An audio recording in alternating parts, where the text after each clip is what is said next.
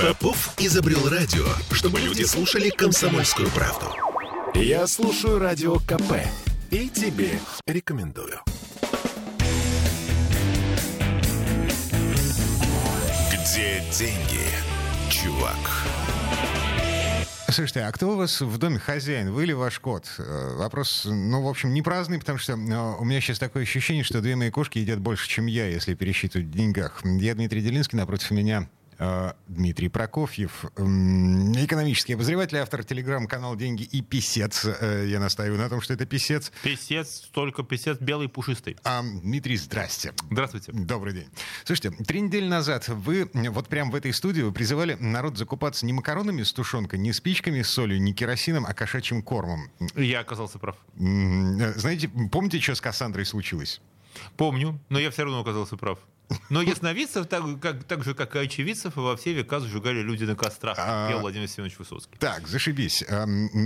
Скажите, я не понимаю. Вот смотрите, я вижу 10-килограммовые мешки проплана, которые грызут мои кошки. В феврале они стоили 5,5 тысяч. Мне казалось, что это дорого. Сейчас 7,5 минимум. Чаще всего 9-10 тысяч. Зависит от жадности продавца.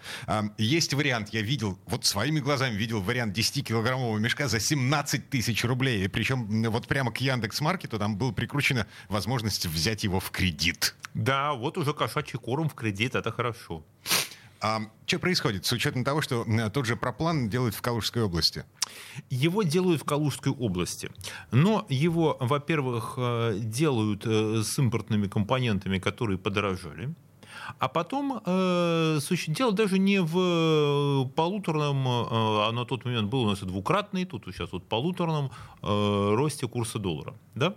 А в том, что, во-первых, вопрос, будет ли валюта выделяться на закупки такой вещи, как корм для котиков? А, погодите, что значит выделяться? Это же не централизованное распределение. Нет, это не централизованное распределение, но просто вам в первую очередь, да, кто сможет проводить платежи за границу. Да?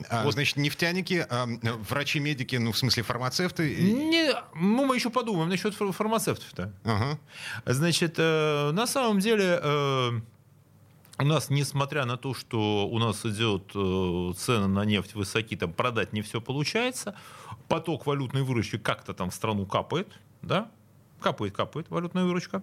Но, как оценили эксперты Высшей школы экономики, объем импорта должен сократиться раза в 2.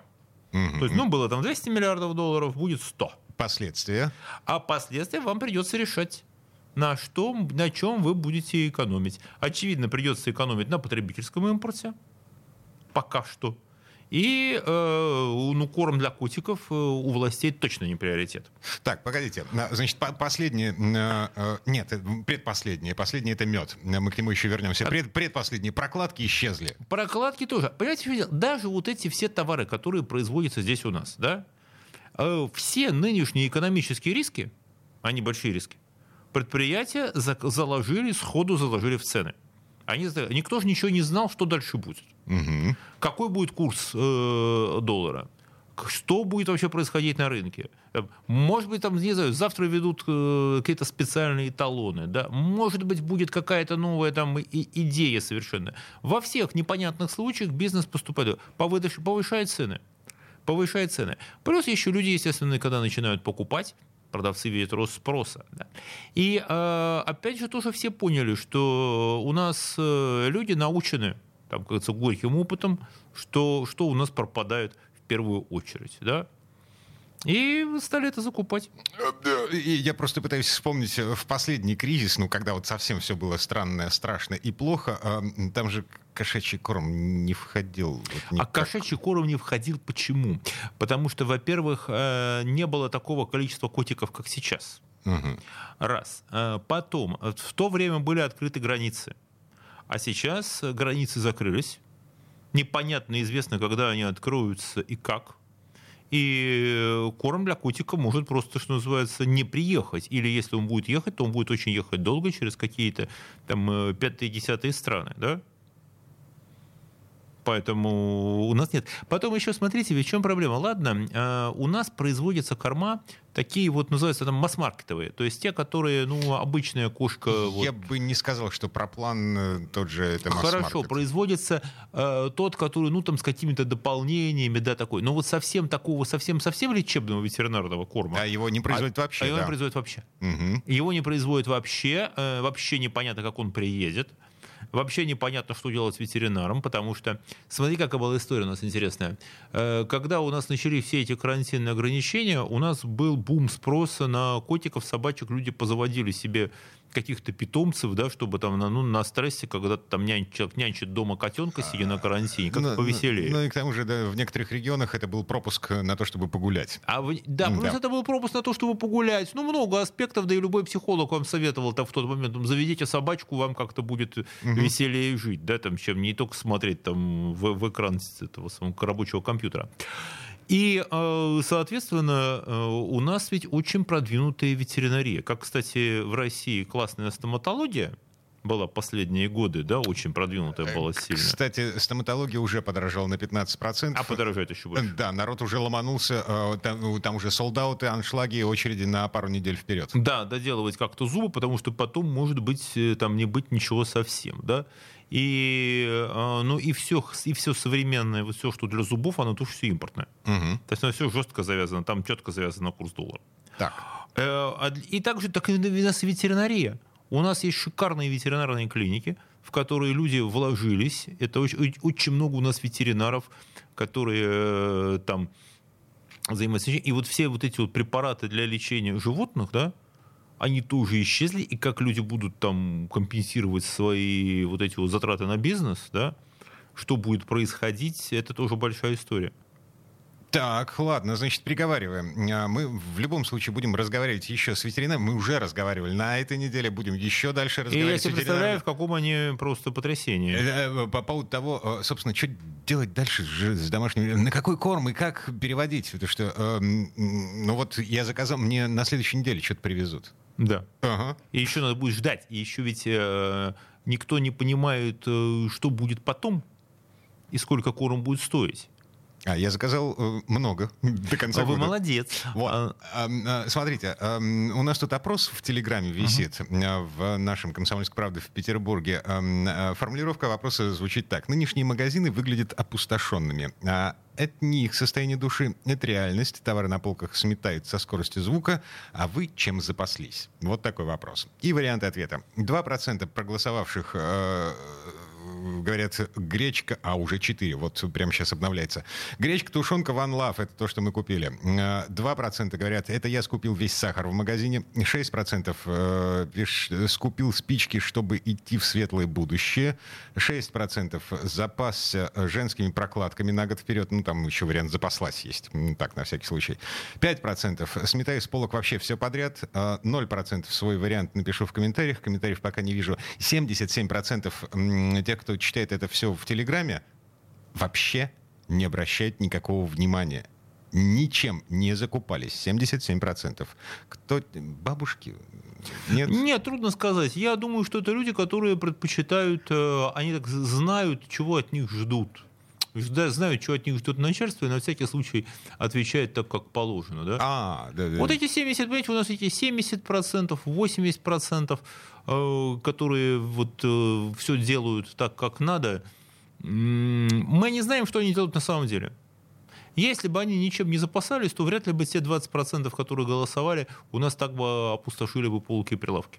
Угу. На полке прилавки пустые.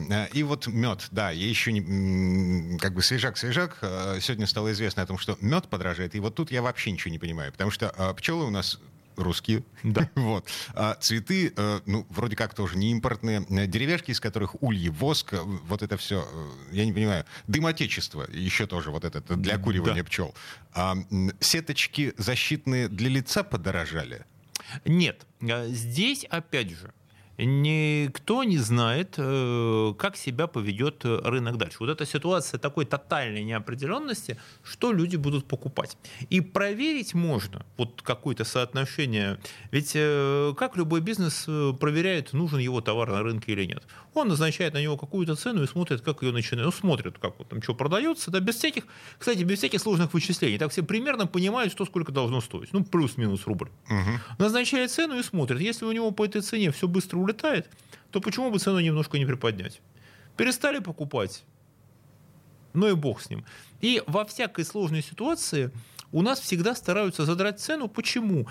Чтобы быстрее отбить деньги, которые ты в это вложил, да? Быстрее как-то получить наличность и купить то, что нужно тебе. Это вот просто производители меда, да? Они поднимают цены, чтобы сейчас успеть продать людям то, что они могут купить, и эти деньги на что-то направить. Может быть, отдать долги, может быть, вообще там, может быть, даже расширить бизнесы, а может быть, закрыться и спокойно как бы распродать все, что сейчас можно, и спокойно взять эти наличные, закупиться кормом для котиков и сидеть дома, и вообще меда не будет. Да? Слушайте, мы не знаем еще, кстати, кто прекратил производство, кто его сократил, да? В общем-то, никто себе не представлял, как это будет выглядеть. У меня мысль родилась, идея. Я уже призывал в прошлом году, когда, значит, автодилеры задирали цены на машины с помощью дополнительных опций, да, я призывал автомобилистов не ходить в автосалоны. Ну вот попробуйте полгода, просто объявите бойкот на полгода автосалонам и посмотрите, что из этого получится. Наверное, сейчас пришло время вообще, ну как бы, вот у вас есть пищевые привычки, вы что-то покупаете в магазине, не меняйте эти пищевые привычки. Не кормите вот этих жирных котов, покупайте только то, что вам нужно. Или я не прав? К этому вопросу мы вернемся буквально через пару минут. Прямо сейчас реклама на нас наступает. Я напомню, Дмитрий Прокофьев, экономист, экономический обозреватель, автор телеграм-канала «Деньги и Песец». Говорим о деньгах и о том, как их потратить с умом. Где деньги, чувак? Я слушаю Радио КП, потому что здесь самые осведомленные эксперты. И тебе рекомендую. Где деньги, чувак? 3 недели назад экономист, экономический обозреватель, автор телеграм-канала «Деньги и Песец» Дмитрий Прокофьев предрек, что у нас будут проблемы с кошачьим кормом. Я оказался прав. Собственно, время делать свежий прогноз. Вот что закупать сейчас? Что еще не подорожало настолько, что есть, во-первых, в свободном доступе, а во-вторых, в ближайшем будущем, во что вкладывать деньги, если уже не в кошачий корм? А слушайте, вкладывать деньги сейчас нельзя ни во что в принципе. Потому что вам сейчас любой инвестор скажет, что говорит, ну на что деньги, потому что никто не знает. По крайней мере, до завтрашнего заседания Центрального совета директоров Центрального банка никто не скажет, какая вообще будет ставка. Да? Ключевая. Сейчас она 20. Сейчас она 20, да? Mm-hmm. И сейчас рассуждают, что то ли она останется прежняя, то ли она будет повышена, то ли ее понизят. Сказать никто не может. То есть никто не знает, сколько стоит, сколько будут стоить деньги. Вот сейчас они дорогие, 20%. Да? Это предполагается, что инфляция будет вряд ли меньше. Mm-hmm. Так для начала. Ну, по итогам года. Так она сейчас уже, сейчас официальная... 12, по-моему. 12, да. Но если это она растет на 2% в неделю. Ага. То есть представьте себе, насколько она может, если ее не остановить. Вот она с начала года вот выросла на 12,5%. Так. Это она уже обогнала прошлогоднюю. Угу. Дальше. Значит, никто не знает. Завтра ждем, так? Закрыты биржи. То есть никто не знает, сколько стоят акции вот этих наших замечательных предприятий, там, голубых фишек.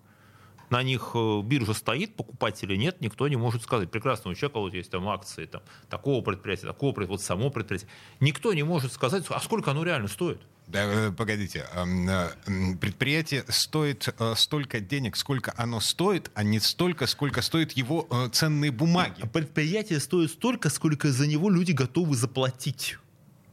А вот то, что вы в него когда-то вложили, да, вот как вы говорите, а вот я потратил на это предприятие сколько угодно денег. Тебе скажут, слушай, ну это твои проблемы, сколько ты потратил, а я не хочу этого покупать, а я тебе готов дать деньги сейчас. Затраты, которые были сделаны, они уже никого не интересуют. Короче, мы не собираемся покупать сейчас ни «Газпром», ни... Да, но никто не может сказать, сколько они стоят, поэтому никто не может сказать, под какой процент вам давать кредит. Какой риск, что чем вы будете отвечать? Хорошо, вам дали сейчас деньги в кредит. Под что? Чем ты ответишь, если ты не сможешь их вернуть? Ну, допустим, человек говорит, вот у меня есть вот это и вот это. А ему говорят, слушай, а мы не знаем, сколько это стоит. Угу. Никто не может сказать. Поэтому давай мы тебе дадим кредит по максимальной ставке и думай, как ты нам его будешь возвращать. То есть речь идет о том, что, допустим, я условный бизнесмен. Да. У меня есть какая-то производственная площадка, которая раньше могла быть оценена по стоимости ее акций. Есть разные механизмы оценки. Которая могла быть оценена, например, исходя из того, сколько денег вы на ней планируете заработать. Да? Мы могли сказать, ну, примерно, у тебя есть заказчик, вот он такой, отлично, ты ему поставляешь что-то, супер, у тебя такие-то издержки, понятно, вот эти станки, которые у тебя стоят, ну там по остаточной стоимости мы можем их продать, они стоят столько, целая процедура. Okay. И понятно, чем ты ответишь, более-менее. Да. Сейчас это непонятно. Значит, мне сейчас для того, чтобы выжить, для того, чтобы, наладить производство тех вещей, которых так не хватает стране в условиях закрытых границ, эмбарго и санкций, мне нужно где-то добыть немножко денег. Тебе нужно, да. Но вас спросят, чем ты отвечаешь? Как ты их собираешься возвращать? Ну вот же у меня завод стоит. А где гарантия, что мы у тебя его продадим? Это, может, не ликвидная история. Давай мы тебе дадим проценты, вот дай под 50% годовых. Пошли вы лесом козе. Ну, иди, значит, тогда у тебя не будет вообще ничего. Угу. Иди, нанимайся на работу. Угу. И, понимаете, сейчас вот интересно и замечательно снизилось. Сейчас сервис HeadHunter, это не реклама. Угу. Значит, он выложил данные, он просто свою базу посмотрел, насколько снизилось количество вакансий, да, по разным позициям. Чуть ближе к микрофону. Насколько снизилось количество вакансий. И вот, например, больше всего наполовину снизилось количество вакансий для страховщиков в страховых компаниях. И что это значит? А это значит, что раз нет страховых раз нет страховок, значит нет бизнеса. То есть бизнес, это всегда связано со страховкой. Это кто-то страхует риски. Да, это страховка рисков. Любая крупная сделка, да, такая, достаточно крупная, она требует страховки. Это нормальная процедура. Вы сейчас едете на поезд, садитесь, вам на поезде предлагают купить страховку вашей перевозки. Да? Но там не нужен никакой менеджер, там просто галочку ставишь. Там не нужен менеджер, но хорошо, а груз вы везете, а заключаете, все должно быть застраховано. Да? Любая мало-мальски крупная сделка, это риски. Раз сокращают число людей, которые в этой сфере работают, значит, уменьшается этот бизнес. Это такой очень верный индикатор, всегда понятно. Я не знаю, когда это как тучи сгустились, да, мы понимаем, что, наверное, скоро пойдет дождь. Вот такой признак, да, небо потемнело среди бела дня, но, наверное, будет дождь. Ага. То же самое, сокращается количество людей, которые занимаются страхованием сделок, значит, количество самих сделок тоже сокращается, да. Бизнес так прилег, ничего старается особенно сильно не делать. Но тот, кто продолжает работать, видя, что другие сидят, что-то делает, он старается свои товары продать подороже. Угу. Собственно, и все. Да, и мы наблюдаем. И плюс еще какая интересная история. Угу. Представьте себе, вот у вас есть какое-то ограничение. О, корм с котиками прекрасный, да? Вот вы покупали раньше, допустим, дорогой корм, да, сравнительно. Вот, корм для котиков подорожал. Так? Да. И вы не можете его покупать, потому что, вы по деньгам, вы понимаете, что не тянете. Котиков жалко, но придется переходить на что-то более дешевое. Да, потому что получается, что котики едят больше, чем я. Котики едят больше, чем вы. Вы пришли и взяли с полки более дешевый корм, да, от этого крупного отказались. Как это выглядит со стороны человека, который делает дешевый корм? Спрос вырос, я сейчас надо поднимать цену. Дорогой никто не берет, а на мою дешевую я сейчас поднимаю цену. Понимаете? Угу. Если бы у вас было бы достаточно денег, вы продолжали бы покупать, черт с ним, корм подорожал, но у меня достаточно денег, чтобы я могу платить. Да? А вот если у вас денег мало, то это мотивирует всех, кто будет продавать вам дешевые товары, продавать их подороже, когда у вас нет выбора. Так, слушайте, по поводу... А денег пока нет. Да. Вот все разговоры о том, что пока, я не говорю, что этого не будет. Пока что правительство сказало, что то выплатим, это поднимем, это дадим. Странно, что раньше этого не делали. Допустим, придут эти деньги. Но они пока еще не пришли. Нужно, чтобы кто-то что-то покупал уже прямо сейчас. Так покупают же. У нас потребительский бум такой, что давно не было такого. Потому что покупают то, что, как людям кажется, они сейчас... Я бы посоветовал, пройтись еще там, где остались аутлеты, где магазины распродаж, где уже там продавались раньше там товары там со скидкой там 50%, 70%, еще там, не знаю, вещи старых коллекций, это обувь, одежда. В принципе, это все имеет смысл пройтись и купить, потому что новая партия, что приедет, а оно приедет, конечно, дороже. А если вообще приедет? Когда-нибудь приедет. Понимаете, в любой момент приедет, но, опять же, этого точно никто не может сказать. Угу. Так, окей. Центробанк помянули пару минут назад, ключевую ставку. Смотрите, когда вот все это началось, значит, Центробанк поднял ключевую ставку до 20%. Да. Коммерческие банки подняли ставки по вкладам до 21%. Все ломанулись в банки с рублями, типа «shut up and take my money». Есть подвох, в котором я вот лично для себя пока не разобрался. Есть же налог на вклады. Государство у нас сейчас забирает 13% суммы дохода с депозита, если процентная ставка, поэтому депозит превышает ставку рефинансирования Центробанка на 1 января текущего года. А на 1 января текущего года у нас ставка рефинансирования была 8,5, не 20. Будут пересчитывать эту историю. Уже анонсировали, что будет принято решение, чтобы этот налог в данной ситуации не взимать с людей, как бы не сдирать эти деньги. Вот. Ну, не до этого, да. И не такие там большие суммы с этого налога, чтобы государство ими не могло пожертвовать. Я не отвечу точно сейчас, в какой стадии это решение, но то, что это было уже озвучено и правительством, и Минфином, и налоговой службой, что не те эти деньги в этой ситуации надо отказаться. Будет гораздо хуже, если люди сейчас потащат эти деньги из банковской системы. Обратно. Да. Вот то, что они внесли, когда банки подняли ставки до 20%. Да. Будет гораздо хуже, если будет набег на банки, и люди постараются эти деньги снять. Поэтому лучше бог с ним, это не та сумма. Угу. Играть вот во все эти вещи с налогами на вклады можно, когда экономика там более-менее стабильно развивается, и когда вам не очень даже хочется, чтобы люди несли деньги на вклад, пусть что-то оставят на вкладе, а остальное пусть они потратят, когда вам надо, наоборот, там, подтолкнуть их тратить, свои сбережения. Окей, то есть мы не паникуем, не боимся, мы не забираем деньги с банковских счетов. Но, с другой стороны, смотрите, было же объявлено, что кто принесет доллары, то он получит 8% годовых. Так. Раньше было 2, вдруг сразу 8. Так. А потом объявили, когда кто-то принес и доллары, а потом объявили о том, что теперь вы не можете их снять. Да? Вы можете снять до 10 тысяч, а остальное вы снимаете в рублях. Но изъятие долларов у населения нормально? Нет, это не изъятие долларов у населения. Это скорее как раз перераспределение валюты в пользу тех, кому она сейчас с точки зрения власти нужнее, да, в этой ситуации. Потому что должны платить, нефтяники должны платить, газовики должны платить там, за свое оборудование, по своим счетам. Да и государство надо отдать должное. Сегодня Минфин сообщил, что по государственному долгу Россия там отправила, да, вот те проценты, которые она должна выплатить. Дефолт, которого ждали, не объявлен. Формально, если этот платеж будет принят, да, если скажут, что все нормально, он прошел, принимаем, он там не попадает ни под какой санкционный режим, то формально дефолта нет. Дефолт — это... скажем так, невозможность должника выполнять свои обязательства. Да? Вот формальная.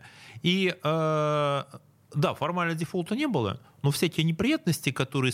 У нас слово «дефолт» связано с 98-м годом. Мы привыкли, вот слово «дефолт» было страшное, да? А потом начались всякие там неприятности в магазинах. Цены выросли, доллар подорожал, продуктов не стало и так далее. Дмитрий, прерываемся. Да. Дмитрий Прокофьев, автор телеграм-канала «Деньги и Песец», экономический обозреватель. Я Дмитрий Делинский. Прямо сейчас реклама, новости. Вернемся. Где деньги, чувак? Бесконечно можно слушать три вещи. Похвалу начальства, шум дождя и радио КП. Я слушаю радио КП и тебе рекомендую.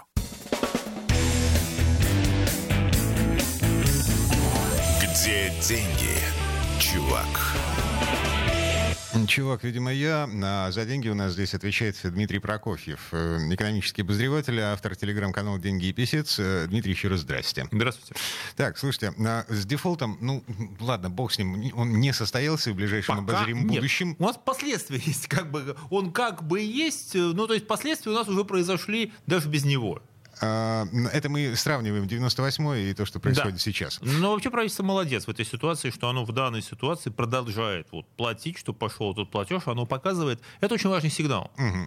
Что... Дефолт — это неспособность расплатиться по долгам, в частности, международным долгам. Наше правительство платит по международным долгам. Это неспособность выполнить свои обязательства. Вот так. Правительство показывает, что свои обязательства мы выполним. Здесь отдали, отдадим мы остальное. Угу. То есть оно показывается как ответственный человек. Вот это здорово. Давайте из высоких империй все-таки... Пошли вниз. Да, вернемся в наши с вами карманы. У нас тут народ задается вопросом, отчего вдруг банки делают пластик бессрочным? Ну, вот банковские карточки, на которых раньше было написано там срок действия, да, банки теперь делают бессрочные. А на них еще потому, что написано было слово «виза». И Mastercard. А сейчас банки не могут выпустить это с логотипом Visa и Mastercard. То есть им место чем-то занимать надо? Нет, место занимать не надо. Ну, во-первых, банки предполагают, что рано или поздно, что если произойдет присоединение... Да, возвращение. Да, произойдет вот это вот присоединение к системе Visa и Mastercard произойдет, допустим, когда-нибудь, да, то уже все как бы работает, нужно просто будет еще раз там, прокатать эти карты, подключить эти карты. Угу.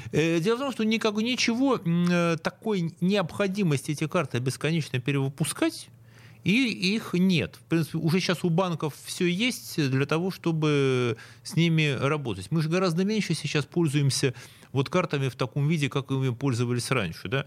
Почему карты была история, вот их меняли раньше часто? Они стирались. Потому что не было электронных платежей, потому что карту надо было прокатывать там, через специальный аппарат такой механический, это, там, выписывать чек, банкомат. То есть вот этого вот электронной системы, когда ты чуть-чуть там прикладываешь этот пластик, и он у тебя работает. То есть они физически изнашивались? Они просто изнашивались физически, стирались. Сейчас технология так развернулась, что карты изнашиваются значительно меньше, и носить их там можно пользоваться значительно дольше. Раз.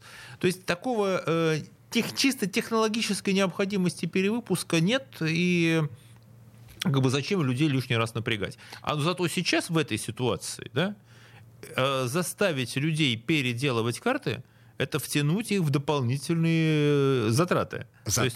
Я где-то слышал, что сейчас выпустить карту стоит денег. То есть раньше банки за мной гонялись, да, они говорили, сейчас, вот тебе карта. Потому что пластика нет, потому что китайская система Юнион Пей, на которую все рассчитывали, да, сейчас говорят, мы сейчас подключимся к китайской системе, все будет хорошо. Вдруг выяснилось, что китайская система сказала, ребят, а я теперь одна, у вас дорога в большой мир. Да, если вы рыночек порешал, да, нет конкуренции, мы заловим цены. Нет конкуренции, мы заловим цены. А как бы вы хотели? Сейчас все... Раньше вы не хотели с нашей системой работать, а сейчас будьте любезны, встаньте в очередь. Кто хочет первым, чтобы мы подключились, обслужили, ты заплати. И клиент, если тебе надо ехать за границу, ты будешь платить. Карта Мир принимается где? Там в Турции. Пара банкоматов. В Турции пара банкоматов, да. И в таких в бывших республиках и в непризнанных странах. Там, международно не признано. Так. И все. Слушайте, я вот сегодня за что купил, зато продаю. Я видел версию, что банки на самом деле отменили перевыпуск в связи с тем, что у нас заканчивается пластик и грандиозный дефицит чипов для банковских карт. Да, и в связи с этим тоже. Потому что это будет дорого, проще сейчас оставить человеку его карту, чем заморачиваться с перевыпуском, заказывать эти чипы, которые нужны будут там до другого. Да? Например, там сейчас не хватает там вычислительных мощностей там, для компьютера. Да, вот. Остановлены поставки процессоров. Даже если, вот представьте себе, теоретически, мы говорим, что все это возможно каким-то образом заменить, да? Так. Эти замены произойдут не завтра. Потребуется время, пока это все появится. Есть, нужно где-то раздобыть станки, установить их, настроить и наладить промышленный выпуск тех же самых чипов для банковских карт. И научить людей на них работать. И что самое важное, станки, там чипы, люди, и они будут чем-то другим заниматься, они уже не смогут. Условно говоря, ты покупаешь либо станки для производства чипов, либо ты покупаешь корм для котиков. Либо ты покупаешь, например, станки для производства автозапчастей, которые гораздо важнее, чем банковские карты. Но дело в том, что без банковских платежей не будет бизнеса, который ты будешь обслуживать грузовиками. Смартфон с NFC, с привязкой к виртуальной карточке, оплата по QR-кодам. Современные технологии позволяют не пользоваться пластиком. Да, но пускай тогда кто поставит эти смартфоны и по каким ценам, если Apple сюда сказал, что мы не будем поставлять, Samsung под вопросом, значит, там Китай, ну а что это будут за смартфоны, по какой цене, слушайте, и так далее. Да, я сегодня видел, опять же, своими собственными глазами видел, в интернете продается, по-моему, Huawei за 124 тысячи рублей. Huawei за 100 тысяч, который был, дай бог, самый дешевый, был несколько там месяцев назад. Ну, типа того, да. Деваться было вам некуда, люди уже вроде как без смартфона и не могут. Вообще вот вся идея, когда говорят, что вот давайте построим там изолированную экономику и так далее, да, все эти идеи, попытки строить изолированные истории, они были исторически в очень коротком периоде. Это когда был там переход из деревни в город, да, и когда, грубо говоря, там вода из крана горячая, это было уже большое достижение. Угу. И когда у вас не было массы каких-то вещей, без которых тогда сейчас современный человек себе просто, тебе не представляет жизнь. Ну, слушайте, может быть, кто-то не знает и не помнит из школьного курса. Значит, индустриализация у нас, вот эти самые, до конец 20-х, начало 30-х годов, это все было сделано с помощью американских и немецких технологий. Да. Даже наш завод ГАЗ, вот это американские конвейеры. Днепрогэс, Магнитка, это все было построено американцами. Да. И плюс еще самое было ценное, что еще стояли американские инженеры и мастера, и они еще обучали людей, то есть вот прям вот рядом стояли, да? Угу. И есть еще такая интересная история. Слушайте, погодите, пока мысль не ушла. А что нам мешает, собственно, не у американцев, не у немцев все это покупать, а у китайцев закупить технологии инженеров? Вот в тех отраслях, которых нам не хватает. Значит, смотрите, а вот какая здесь интересная история. Такой ученый, исследователь науки, экономист, статистик, инженер великий Майкл Поланьи, он доказал, что вот это техническое знание, да, оно не передается через инструкцию. Ну, пример. Если вы учились кататься на велосипеде когда-то в детстве? Естественно, и на коньках тоже. И вот, вы бы научились бы кататься на велосипеде, если бы вы читали бы инструкцию? Нет. Нужна мышечная память. А кто вас научил кататься на велосипеде? Сам. А синяки, царапины? Были синяки, попробовали сами. А никто не подсказывал, как сесть на велосипед? Рядом кто-нибудь стоял? Нет. То есть вообще никого не было? Вообще никого. Меня, например, отец учил. Да? Вот я видел, что мне было легко, я поехал сразу, потому что отец там меня посадил на велосипед и показал, как крутить, и вдруг раз, все пошло. Да? Угу. А бывало у вас такое, что вас чему-то научили? Вот самому себе не представили, мастер показал, как сделать? Коньки, да, коньки. Совершенно роскошная история. Значит, я пропустил несколько первых занятий на льду, и, соответственно, выходил на лед, когда все остальные уже катались. Первый выход на лед. С меня забыли снять чехлы. То есть я сделал движение, которым меня учили, коньками в чехлах. Понятно. А потом тренер показал, что делать, и все пошло, да? И та же самая история. Некоторые вещи вам в 100 раз быстрее и эффективнее освоить от человека, который будет вас учить. Китайские инженеры — это другая культура, другая история. До сих пор что-то не было на наших заводах китайских инженеров. И, кстати, обратите внимание, китайцы там, где они что-то там инженерное строят, делают, они привозят своих. Они вплоть до того, что привозят своих рабочих. Не просто так. Как вы себе китайский язык, они не будут учить русский, зачем им? Но учиться у китайского мастера, который сам, условно говоря, там научился у американского, да, китайские технологии очень многие вторичные по отношению. Это сложная история. До сих пор пока ничего такого не получалось. Почему это вдруг получится? И это, опять же, займет время. Слушайте, до сих пор ничего подобного тому, что происходит сейчас, не было. Слушайте, все когда-то бывает в первый раз. Я не соглашусь. Бывало, но и даже выход из подобной ситуации находился.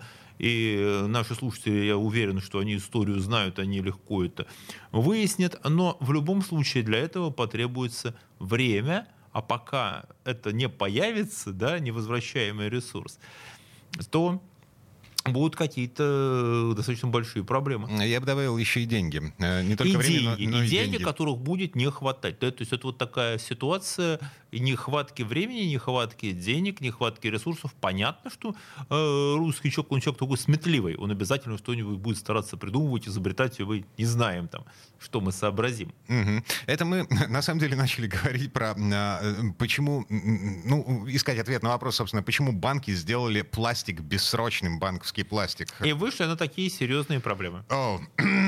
Так, я на всякий случай напомню. У нас идет трансляция картинки со звуком из студии в Телеграме, в группе «Комсомольской правды» в Петербурге, в Тележеньке. Нам можно задавать вопросы по номеру 8-931-398-92-92. Это WhatsApp и Telegram. 8-931-398-92-92. Трансляции во ВКонтакте сегодня нет? Нету, подсказывает мне звукорежиссер, технические проблемы. И что?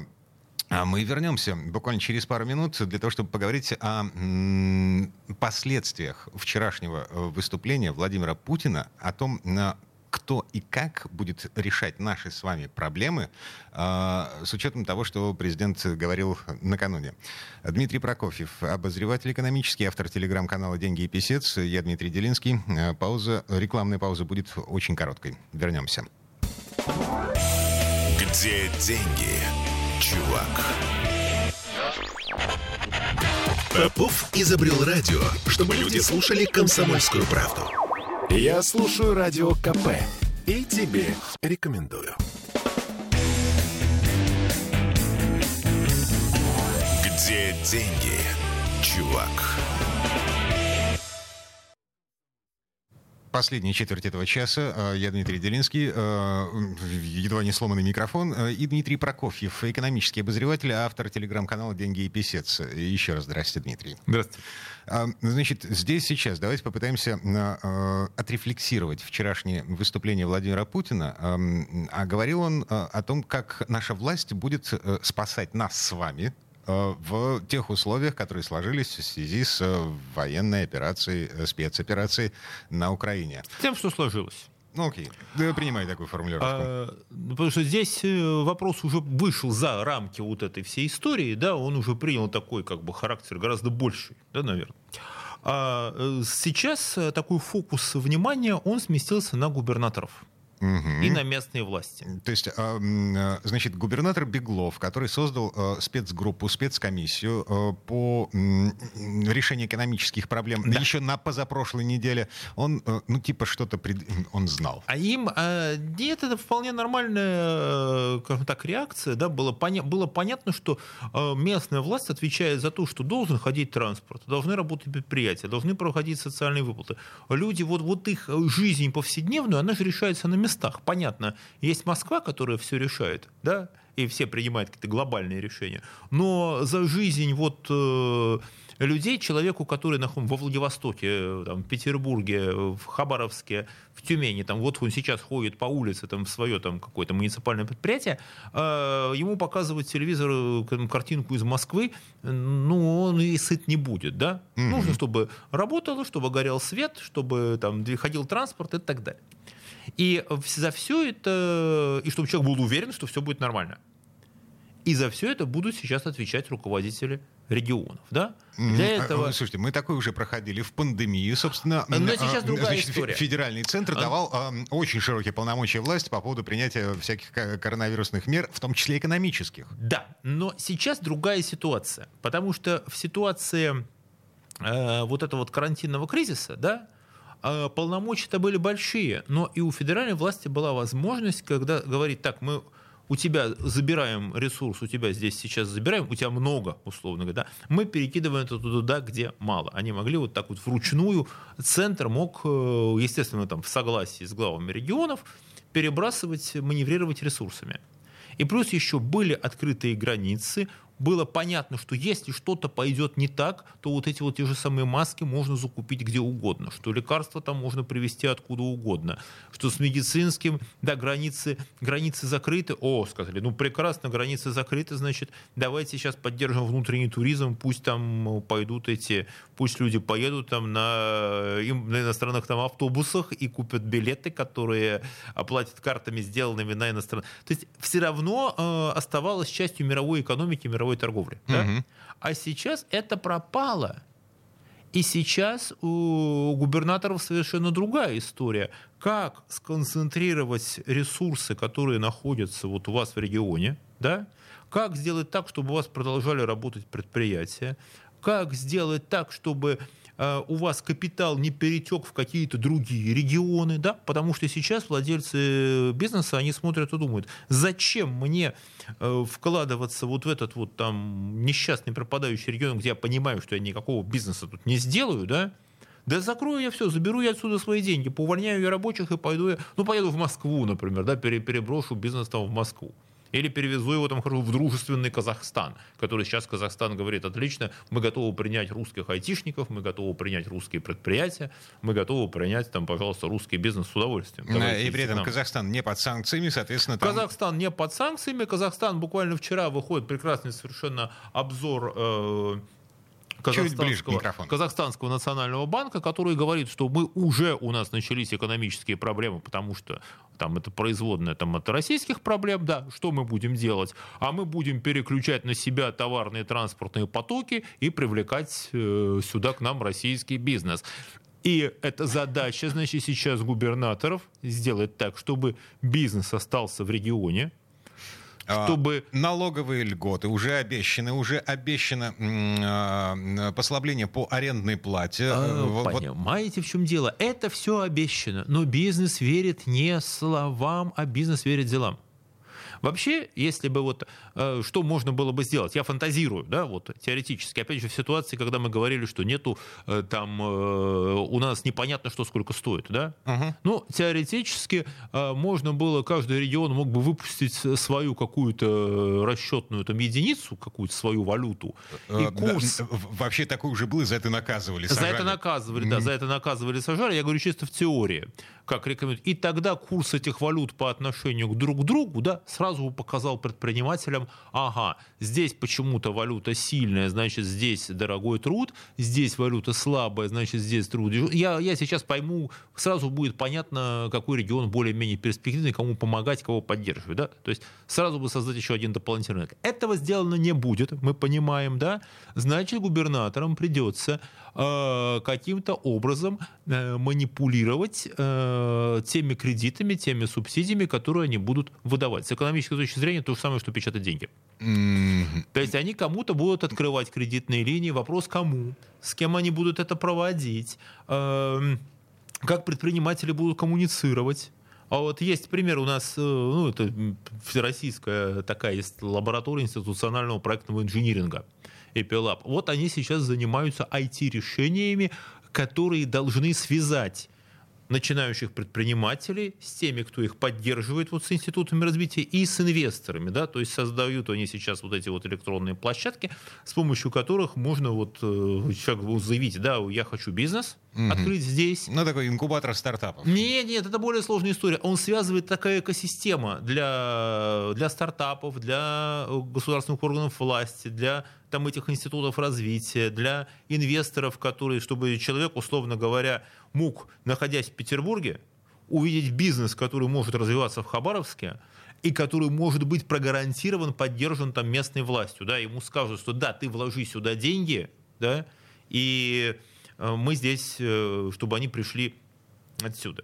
При этом питерский бизнес, да, питерский там начальник, должен смотреть, чтобы не слишком много денег ушло. То есть сейчас невероятная должна быть координация между регионами, да, чтобы не получилось так, что там, не дай бог, один регион там будет закрывать там свои каким-то образом границы, мешать перемещению товаров, чтобы и так далее. Не выпускать бизнес, чтобы не выпускать товары свои. Ну, например, у нас сейчас вот нехватка каких-то продуктов, да? У нас не хватает корма для кошек. Ну, корма для кошек или сахар. Ну, представьте себе ситуацию совершенно недопустимую с точки зрения единства там экономического пространства, когда вдруг какое-то местное там область скажет: а я не разрешу вывозить от себя, да, мне своим не хватает. Калужская область, которая производит проплан, например. Ну, например. Mm-hmm. Да, она скажет: да, мы будем поставлять только на Москву, например, да, а на Петербург не будем. Понятно, что, не дай бог, это будет означать разрушение экономического пространства страны. Допускать этого ни в коем случае никто не собирается, я думаю. И здесь понадобятся какие-то очень тонкие инструменты такой вот коммуникации. Здесь будет задача губернаторов. Сейчас будет огромная роль, сейчас, если когда говорят, что вернулся 90-й год, огромная роль вернется торговых посредников. Вот таких вот коммуникаторов, которые будут помогать налаживать новые экономические связи. Я даже слово помню, решала. Это хорошее слово. Угу. Это хорошее слово. Лоббист, толкач, решала, да. Это нормально. Это тот, кто сейчас будет востребован. Специалист по логистике, по транспорту, по тому, кто сможет вот посадить за стол предпринимателя, там, вице-губернатора и инвестора и помочь им договориться о том, что, где, когда они будут делать и кто это прогарантирует, да? Так. Вот чем надо будет заниматься, и в этом смысле будет сейчас на губернаторов вообще это люди, на которые вот будут сейчас спасать страну без преувеличения. Угу. То есть спасать экономику. Беглову сейчас нужно набрать команду посредников. Я думаю, что там уже выстроилась очередь из желающих стать такими посредниками, я сильно подозреваю. Но вопрос, как их правильно отобрать, как положиться, где взять эту профессиональную экспертизу. Сейчас у нас очень не хватает такой профессиональной экспертизы снизу, на которую могла бы опереться власть. Раньше любую проблему, можно было залить деньгами.